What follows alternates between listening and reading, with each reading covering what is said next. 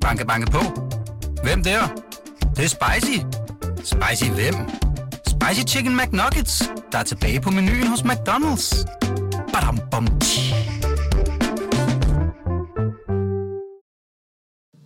Buongiorno. Io sono Giuseppe Cimarosa. Ho 32 anni e con eh, la vita avvocata ai cavalli e al desiderio di, di riscattarmi. E il mio problema è una parentela che è una maledizione un po' ovunque tranne che nel mio paese a Castelvetrano. Messina di.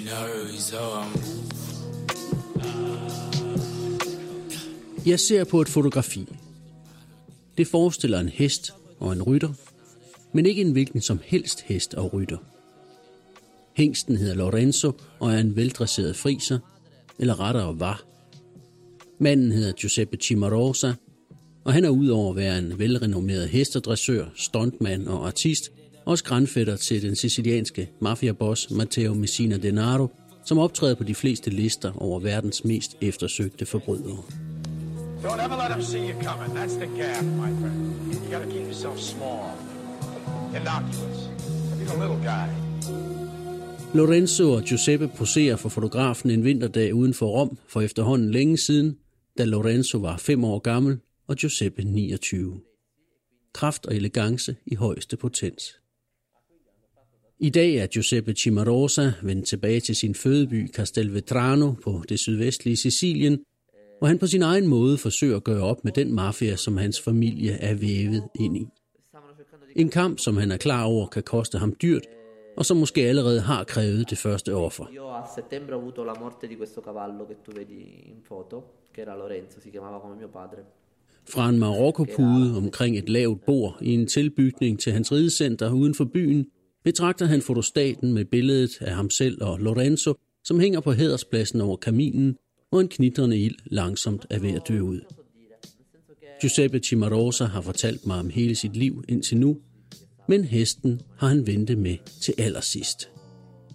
Han hed Lorenzo efter min far og var min faste hest i mine optrædener. Man kan vel sige, at han var min anden halvdel. Og nu er han død. Det skete lige nede ved gitterporten. Pludselig fik han ondt i maven, og fire timer efter var han død i armene på mig.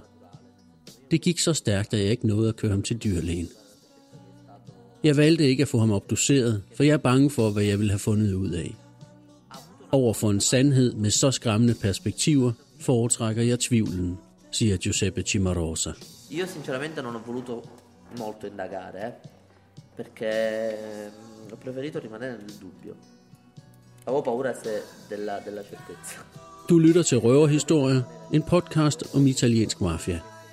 Mit navn er Morten Beider. Jeg er journalist ved Weekendavisen. Og dette sidste kapitel i det lille tema om mafiafædre og deres sønner har jeg kaldt Hestens Død.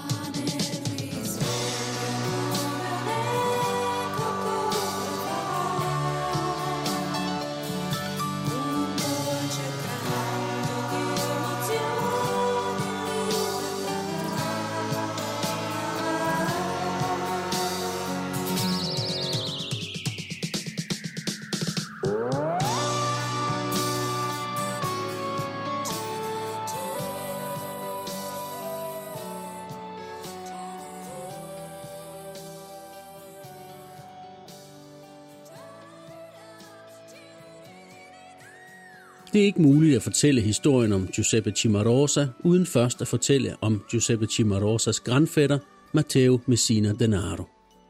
Det vil være som at hælde vand i en spand med hul i bunden. Så lad mig begynde med Matteo Messina Denaro. Han er kort fortalt den sidste store sicilianske mafiaboss på flugt fra myndighederne.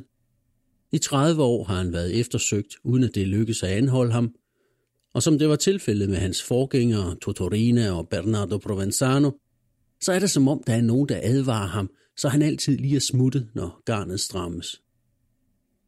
Der eksisterer ikke nogen nyere billeder af Denaro, som efterhånden har rundet de 60 år. Kun en dårlig opløst videooptagelse af et ansigt bag forruden i en firehjulstrækker, og så en stribe fantombilleder baseret på nogle ungdomsbilleder. Matteo Messina Denaro er som et spøgelse. Nogle mener, at det var ham, der overtog ledelsen af den sicilianske mafia, efter at Provenzano i 2005, efter 43 år som eftersøgt, blev anholdt i et forfaldent bondehus uden for Corleone. Andre siger, at han er en ubetydelig fisk, og at han blot er en figur, der er blevet dyrket ud af proportioner i medierne. Ikke desto mindre befinder Matteo Messina Denaro sig øverst på listen over italienske forbrydere. Der venter ham blandt andet et par livstidsdomme for hans medvirken i bombeattentaterne mod dommerne Falcone og Borsellino, og for hans medvirken i kidnapningen og det senere mord på drengen Giuseppe Di Matteo, som vi har hørt om tidligere i denne podcast. Og så længe han befinder sig på fri fod, ja, så lever de rygter også videre, som siger, at nogen i den italienske stat holder hånden over mafiaen, og at dele af den italienske stat og mafiaen er en og samme ting. Og hvad har det alt sammen med Giuseppe Cimarosa at gøre? Det har alt sammen med Giuseppe Cimarosa at gøre. Den eftersøgte boss er søn af hans bedstemors søster, hvilket gør hans mor til kusine i første grad og ham selv til grandfætter. Lidt langt ude vil nogen måske tænke, men på Sicilien er det tæt på. Pointen er, at Giuseppe Cimarosa blev født ind i en mafiaslægt, og om han ville det eller ej, så blev han af omverdenen behandlet med respekt og erbødighed. Og så har jeg endnu ikke talt om Cimarosas far, som ganske vist ikke var blodbeslægtet med Messina Denaro, og som heller ikke var med i mafiaen, ikke til at begynde med i hvert fald. Men som en fjern slægtning havde han svært ved at sige nej, når han blev bedt om at gøre bossen og hans familie en tjeneste. Og den ene tjeneste førte til den anden, og pludselig var Cimarosas far sunket dybere ned i mafiaen, end han nogensinde havde ønsket.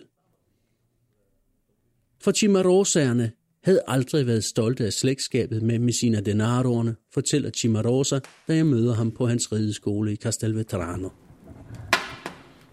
Eh, allora, possiamo partire insomma spiegando il legame di parentela, Sì. che è forse la cosa più, più importante. Insomma. Sì.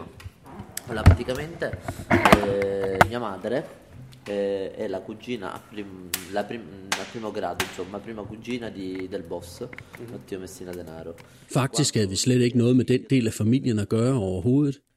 Selv har jeg aldrig set bossen, og sidste gang min mor så ham, var da hun og min far blev gift i 1981, fortæller han. Der eksisterer et billede fra det bryllup. Det er det sædvanlige fotografi af brudeparet omgivet af skiftende hold af slægtninge.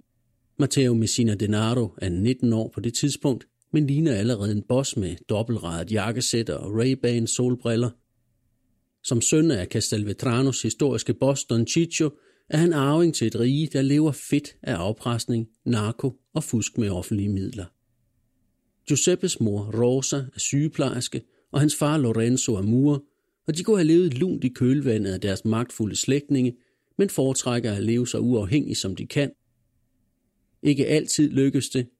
Da Giuseppe var helt lille, havde familien lejet en lejlighed af en af Messina Denaro-familiens venner, men verden ville ikke indgå en regulær lejekontrakt, og det endte med, at Giuseppes mor meldte verden til politiet, i stedet for at overlade det til mafiabossen Amele. Det skulle hun aldrig have gjort.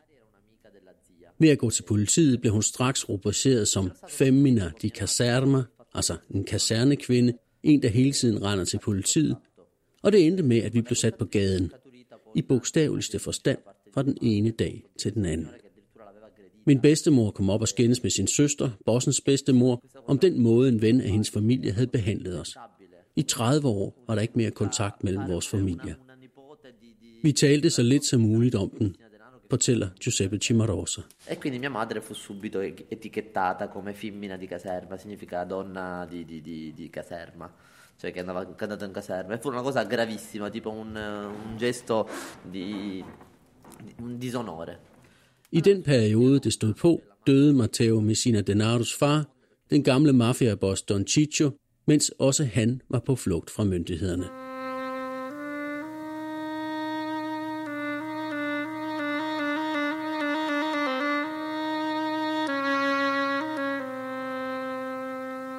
Den gamle bosses afsjælede læme blev fundet renvasket og iklædt sit pæneste tøj med foldede hænder og lukkede øjne, placeret siddende op af et oliventræ. Hvem der skulle tage over, var afgjort på forhånd. Og efterhånden som mafiaens øverste bosser blev anholdt en for en, steg Don Chichos arving, Matteo Messina Denaro, eller Usico, den tynde, som han kaldtes, helt til tops i det sicilianske mafiahierarki. Da mafiaens daværende øverste boss, Totorina, blev anholdt i Palermo i 1993, fandt man aldrig hans arkiv. Det havde formentlig været opbevaret i den villa, hvor han gemte sig, men af en eller anden grund ventede de italienske myndigheder 18 dage efter hans anholdelse med at rense af villaen og tillod dermed mafien at fjerne alle eventuelle beviser på mafiens forbindelser til den italienske stat. Rygterne lyder, at arkivet havnede i hænderne på Messina Denaro, og at den, der har arkivet, har en klemme på staten. Måske er det bare rygter uden hold i virkeligheden, men i så fald er det rygter, der snart har overlevet i 30 år. Og for nogen er det forklaringen på, at Matteo Messina Denaro, eller Diabolik, som han også kalder sig selv efter en italiensk Pulp Fiction tegneseriefigur, aldrig er blevet anholdt, selvom et hav af specialkorps med navne som Skor, Ross, Gico, Skico, Aisi, rejse fra Italiens vildvoksende byråkrati jager ham i skarp indbyrdes konkurrence, at der på hans hoved hviler en dusør på halvanden million euro over 11 millioner kroner – og at der indtil videre er anholdt en lang række af hans hjælpere, postbude, stråmænd, skaffer, slægtninge og venner.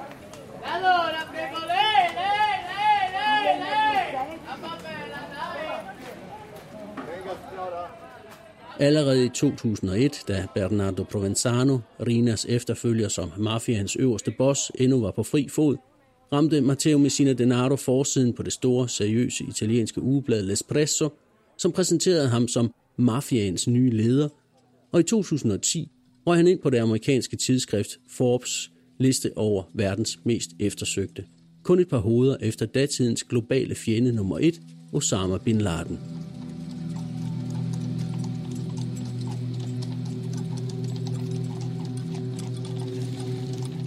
Det mest brugte billede af Matteo Messina Denaro i medierne er det fotografi, som for mange år siden blev fundet under en rensagning hos en af hans venner, forestillende en lidt feminin udseende kortklippet ung mand i åbenstående skjorte og jakke og et par store dråbeformede pilotsolbriller dækkende store dele af ansigtet.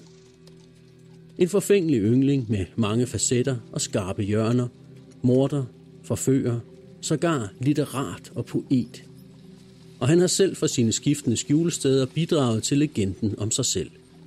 Blandt andet med de såkaldte breve til Svetonio, en længere brevkorrespondence, som Messina Denaro for nogle år siden førte med Castelvetranos tidligere borgmester Tonino Vaccarino, som den italienske efterretningstjeneste havde hyret til at lokke Messina Denaro ud af busken med et tilbud om en god forretning.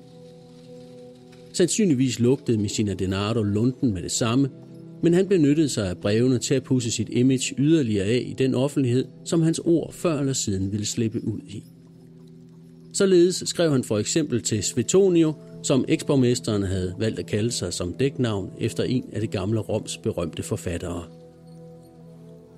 Jeg sparker døden i hovedet, for jeg frygter den ikke.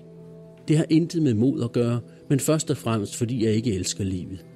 Den, som frygter døden, befinder sig godt på jorden og har noget at miste – jeg har ikke haft det godt på jorden, og derfor har jeg intet at miste. Når døden kommer, vil den finde mig i live, med hovedet højt løftet og med et stort grin, fordi det bliver et af de få lykkelige øjeblikke i mit liv. Indholdet og stilen i brevene er blevet analyseret forfra og bagfra af politiets eksperter og interesserede litterater, og der er bred enighed om, at forfatteren til formfuldendte sætninger som disse nok ikke er Matteo Messina Denaro, som forlod skolen i utide for at forfølge en kriminel karriere.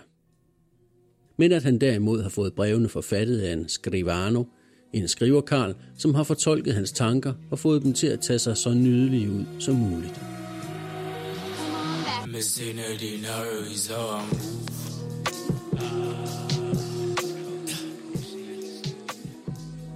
Messina Denaro er for længst blevet en legende, som lever i den omgivende verdens blikke, visken endeløse rækker af biografier, romaner og murmalerier i bedste Andy Warhol-stil. En dag vil han blive anholdt, og verden vil måske opdage, at han som sine forgængere ikke har overnaturlige egenskaber, og måske slet ikke har arvet Rinas arkiv. Men lige nu er han kødeliggørelsen af en moderne godfather og den mest eftersøgte mafioso. Ikke bare i Italien, men i hele verden.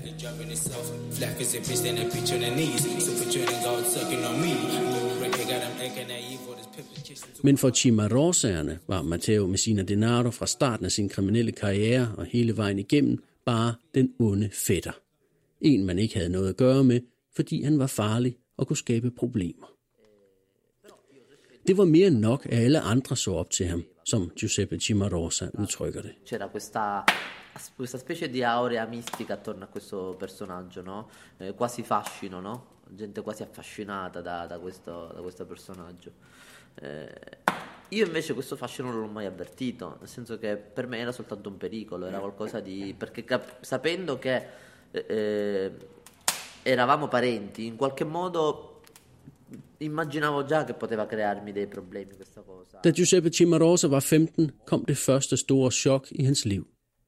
Hans egen far, Lorenzo, som hesten senere blev opkaldt efter, blev anholdt og anklaget for mafiavirksomhed i relation til den mafiøse del af familien, Messina Denaroerne. Sagen endte dog med frafaldelse af mafiasigtelserne og en dom på seks år for ildspåsættelse. Men for Giuseppe var det en verden, der brød sammen. Min far havde ikke gjort noget, men han forholdt sig tavs og blev dømt. For hvis han havde åbnet munden og protesteret, så var han blevet opfattet som en forræder, og konsekvenserne havde været værre end en dom. Min far er ikke mafioso. Det har han aldrig været, siger Giuseppe Cimarosa. Mio padre non è mai stato un mafioso. Se tu glielo chiedi e glielo chiederai perché lui appena uscirà dal carcere adesso vorrà, eh, vorrà farsi sentire, per raccontare la sua storia. Neanche se lo metti a testa sotto lui ti dirà mai che è un mafioso. E realmente è così. Således voksede Giuseppe Cimarosa op i skyggen af sin superkriminelle grandfætter, med en far i fængsel og resten af familien nervøse for, hvad der ville ske, hvis nogen uden for huset hørte alle de forbandelser, Giuseppe væltede ud over mafiaen, når familien var sammen. De havde det som jeg, men de var bange, og ja, jeg var tankeløs. Det indser jeg nu, men dengang måtte jeg bare have det ud, når jeg var sammen med dem. Jeg tænkte konstant på, hvad jeg burde gøre og hvad jeg kunne gøre. Jeg havde lyst til at råbe, så alle kunne høre det, at mafiaen er noget lort. Men det turde jeg trods alt ikke af frygt for, hvad der ville ske for min far. Og da jeg som 21-årig til sidst forstod, at det var nyttesløst at tro, at tingene nogensinde ville blive anderledes, så rejste jeg væk for at finde mig selv og skabe mit eget liv, fortæller Giuseppe Cimarosa. Sapevo che non avrei mai potuto dire la mafia mi fa schifo qui. Perché se lo dicevo metteva in difficoltà mio padre, sarebbe stato difficile. E non l'avrei mai fatto, infatti, se non poi non fossero cambiate le cose come si sono poi evolute. I Rom læste han arkeologi på universitetet og plejede ved siden af studierne en karriere som hestedressør, berider, stuntman i film og artist i sine egne hesteshows. Jeg var en slags flygtning. Det, jeg havde drømt om at gøre på Sicilien, det gjorde jeg i Rom. På Sicilien kunne jeg ikke sige, at mafiaen er noget lort højt, uden at bringe min far i vanskeligheder. Og det havde jeg da heller aldrig nogensinde kunne finde på at gøre, hvis udviklingen ikke havde taget den drejning, som den tog, siger han. Sådan gik der otte år. Og til sidst blev længselen mod Sicilien så stor, at Giuseppe Cimarosa valgte at flytte tilbage til sin familie i Castelvetrano for at åbne en rideskole på familiens ejendom. Da min far var kommet ud af fængslet første gang, havde jeg sagt til ham, at hvis han nogensinde blev sat i forbindelse med mafien igen, så ville jeg aldrig mere have med ham at gøre. Han kunne glemme mig. Sådan havde jeg det stadigvæk. Quando mio padre era uscito dal carcere la prima volta, io gli feci una promessa. Io gli promessi, gli promisi che se lui fosse finito di nuovo in carcere o fosse rientrato in certi meccanismi, mi avrebbe perso completamente, si sarebbe dovuto dimenticare di me. Men da han kom hjem til Sicilien, blev tingene hurtigt komplicerede igen. For i mellemtiden var der på en eller anden måde blevet sluttet fred mellem de to grene af familien, og hans bedstemor var begyndt at tale med sin søster igen. Jeg kunne mærke, at min far igen var under pres fra Messina Denaroerne, og han hjalp det med penge. Jeg var meget bekymret for, hvad der ville ske, fortæller Giuseppe Cimarosa.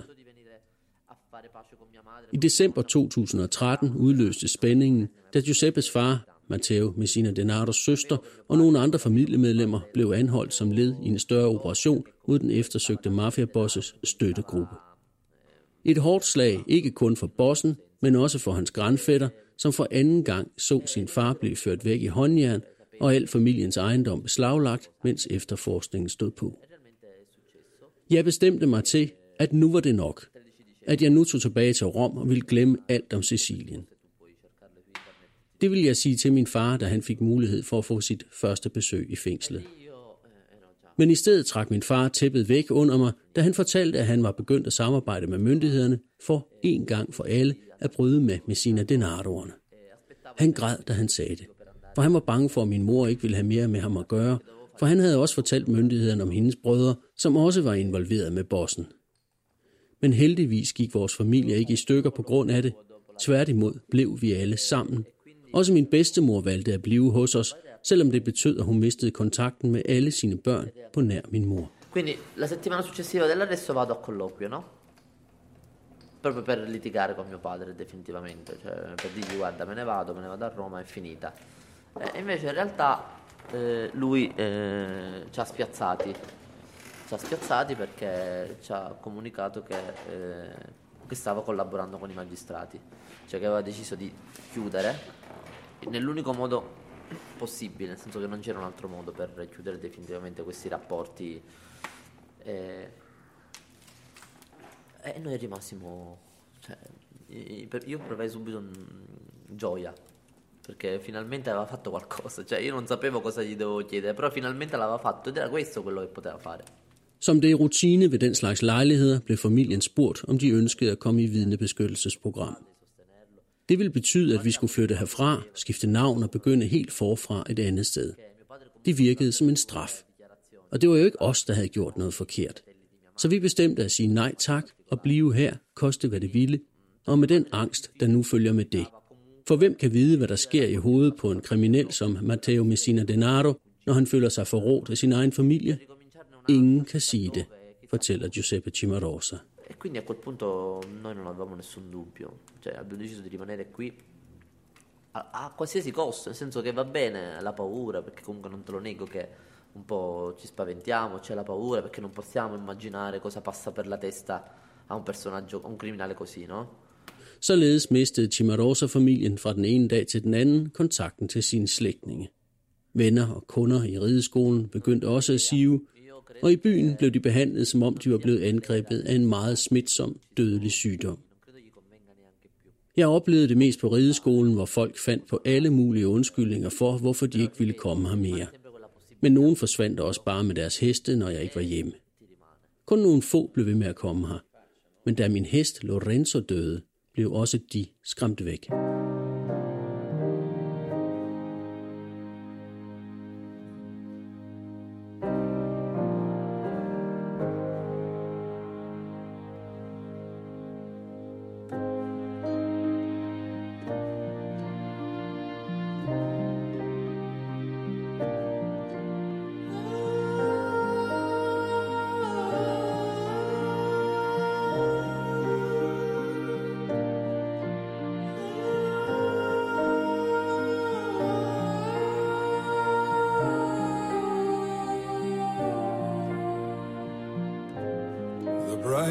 Horses are broken free from the fields. They are horses of love, their manes full of fire. They are parting the cities, those bright burning horses. And everyone is hiding,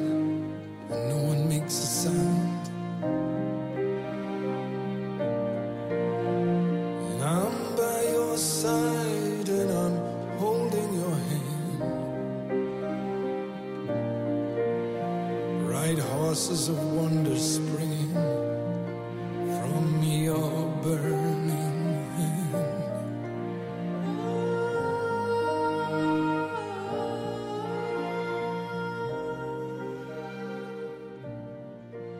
Hesten har som dyr haft en særlig status i mafiaen helt fra organisationens start tilbage i opløsningen af feudalsamfundet, som vi har hørt om i tidligere kapitler. Hesten var den herskende klasses befordringsmiddel, mens de undertrykte bønder havde æsler. Jo større og jo flottere hest man kom ridende på, og jo blankere pels og harmonisk muskulatur, desto mere magt kunne man udtrykke. Senere fik hestene også værdi for mafians mænd som vedløbsheste, som i Claudio Sampetis tilfælde, som vi hørte om i første sæson. Men en hest er samtidig et sårbart dyr og et nemt mål for afpresning og hævn. Mange kender scenen med det afhuggede hestehoved i Francis Ford Coppolas filmatisering af The Godfather.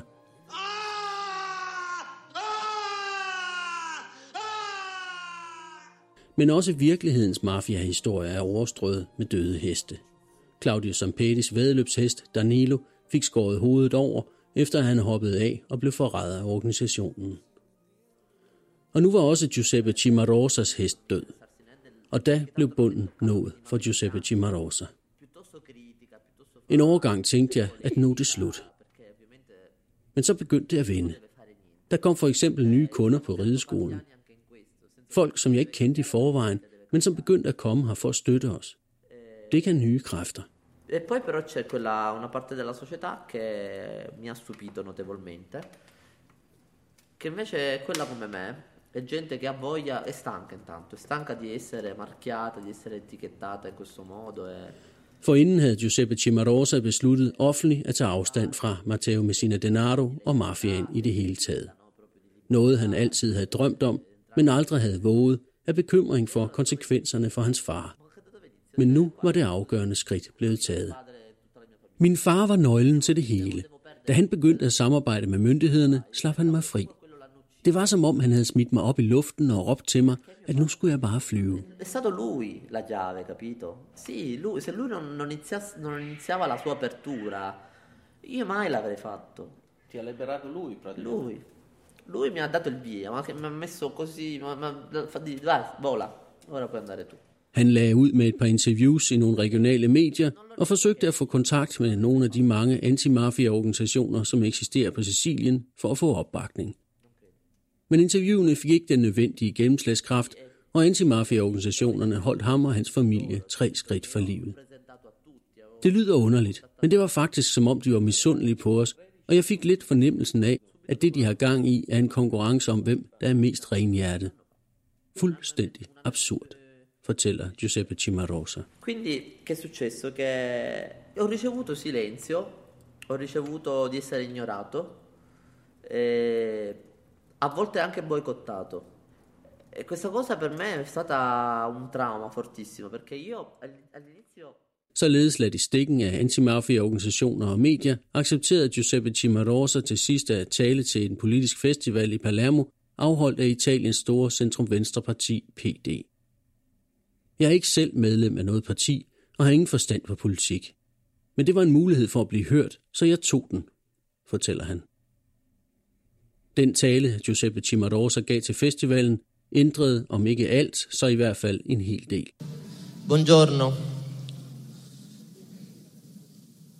Io sono Giuseppe Cimarosa.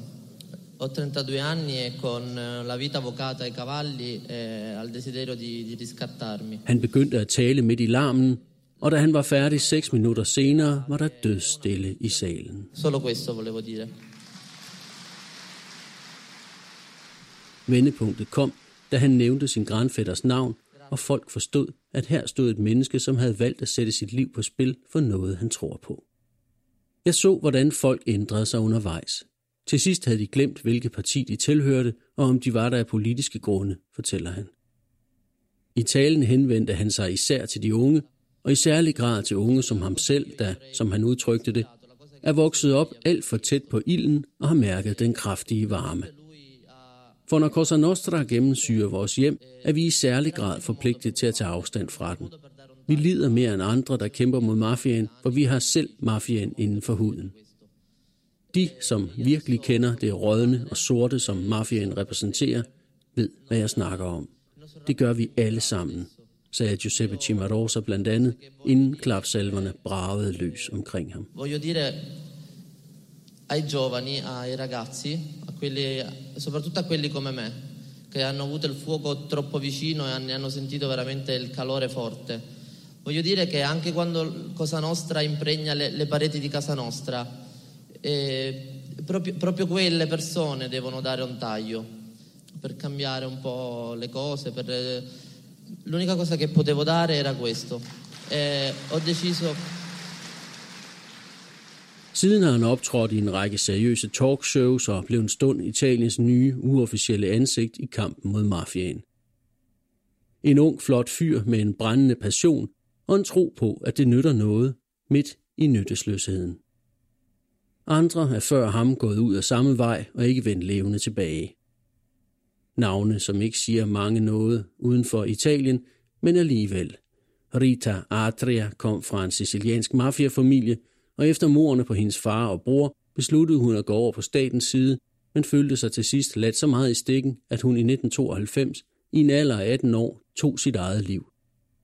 Og Giuseppe Impastato, den venstreorienterede rebel fra Cinisi, har vi allerede hørt om i et tidligere kapitel af denne podcast. Giuseppe Cimarosa kender også historierne og har set filmene om sine to forgængere, og han indrømmer åbent, at sporene skræmmer, og han er bange for, hvad der kan ske med ham selv og hans familie. Rimane comunque la paura, no? Sì, non è facile conviverci. Ci si fa il callo oppure... Non ce l'ho fa- io ancora non ce l'ho fatto, nel senso che sto ge- la sto gestendo per ora.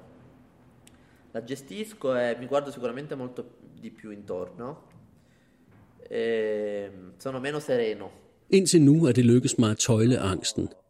Men jeg er blevet mere påpasselig, især når jeg er ude, og jeg kommer så lidt som muligt ind i byen for at undgå folks blikke, og især møde mennesker, som før hilste på mig, men ikke gør det længere. Hele tiden forsøger jeg at tænke på noget andet og mere positivt. Men det er svært. Næsten umuligt. Den grundlæggende følelse af angst slipper jeg aldrig af med. Jeg må nok i stedet lære at blive ven med den. Men samtidig føler jeg mig så fri, som jeg aldrig har følt mig før i mit liv. Endelig at kunne sige, at mafiaen er noget lort, er en ubeskrivelig følelse. Det her har været vores død, men også vores genfødsel. Intet kan ændre ved det, uanset hvad der kommer til at ske. Og hvem ved, måske er dette virkelig starten på en revolution, som kommer til at ændre alt. No, noi, noi abbiamo cambiato vita, per noi è stata un, una, una morte e una rinascita insieme. Han kigger på klokken. Den nærmer sig 16, hvor der kommer et nyt hold rideelever. Udenfor står Sicilien i et forårsflor af gule blomster. Landskabet er så smukt, at det næsten skærer i øjnene, og det er svært at forestille sig, hvor mange skæbner, der gemmer sig i dets folder. En af dem var en hoteldirektør ved navn Gonzales, som i starten af 1990'erne var så uheldig at være kæreste til den blonde østriske kvinde, Matteo Messina Denardo havde udset til sig selv. Mor er kørt hjemmefra, sagde Messina Denardo i sin mobiltelefon, da han så direktøren forlade hotellet i sin bil med kurs mod sit hjem i Palermo. Det har en afhoppet mafioso fortalt. Et par timer senere kørte en motorcykel op på siden af direktørens Fiat Uno, og han blev ramt i brystet af en salve fra mafiaens traditionelle aflivningsinstrument, et oversaget jagtgevær på siciliansk kaldet lupara. Og sådan kom mange andre af dage, fordi de krydsede den dengang unge bosses vej. En vej, hans egen grandfætter nu har våget sig ud på, i fuld offentlighed og med tilbageholdt åndedræt. Stilfærdigt forsvinder Giuseppe Cimarosa op ad trappen til hestebåsene med en armada af loverne løse hunde i alle størrelser og krydsninger efter sig. De eneste vogtere af hans spinkle liv i Miles omkreds. Siden jeg mødte Giuseppe Cimarosa, er denne histories anden Lorenzo, hans egen far, også død. Det skete i husarrest hjemme i familiens skød efter længere tids sygdom. Dagen efter kunne man i den lokale avis læse, at Lorenzo Cimarosa var det første medlem af Messina Denaros egen familie, som har fortalt om familiens affære og hvad han ellers vidste. Han var den første, og måske også den sidste. Siden har der i hvert fald ikke været andre. Men inden mennesket Lorenzo døde, nåede han at kaste sin søn op i luften, så han kunne folde vingerne ud og flyve som en fugl. Og Matteo Messina Denaro, Giuseppe Cimarosas grandfætter, han er stadig et eller andet sted derude.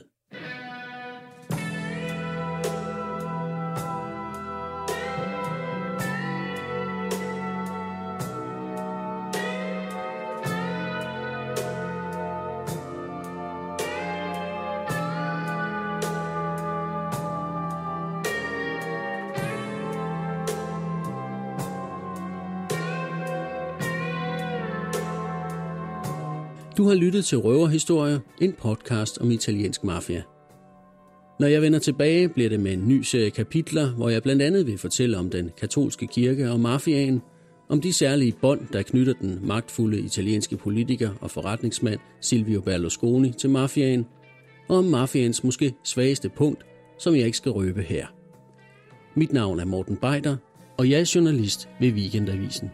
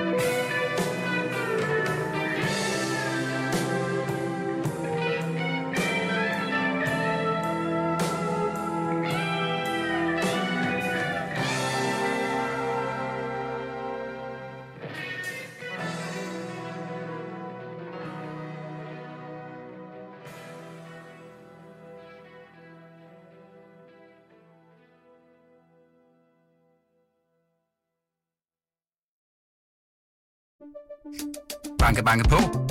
Hvem der? Det, det er spicy. Spicy hvem?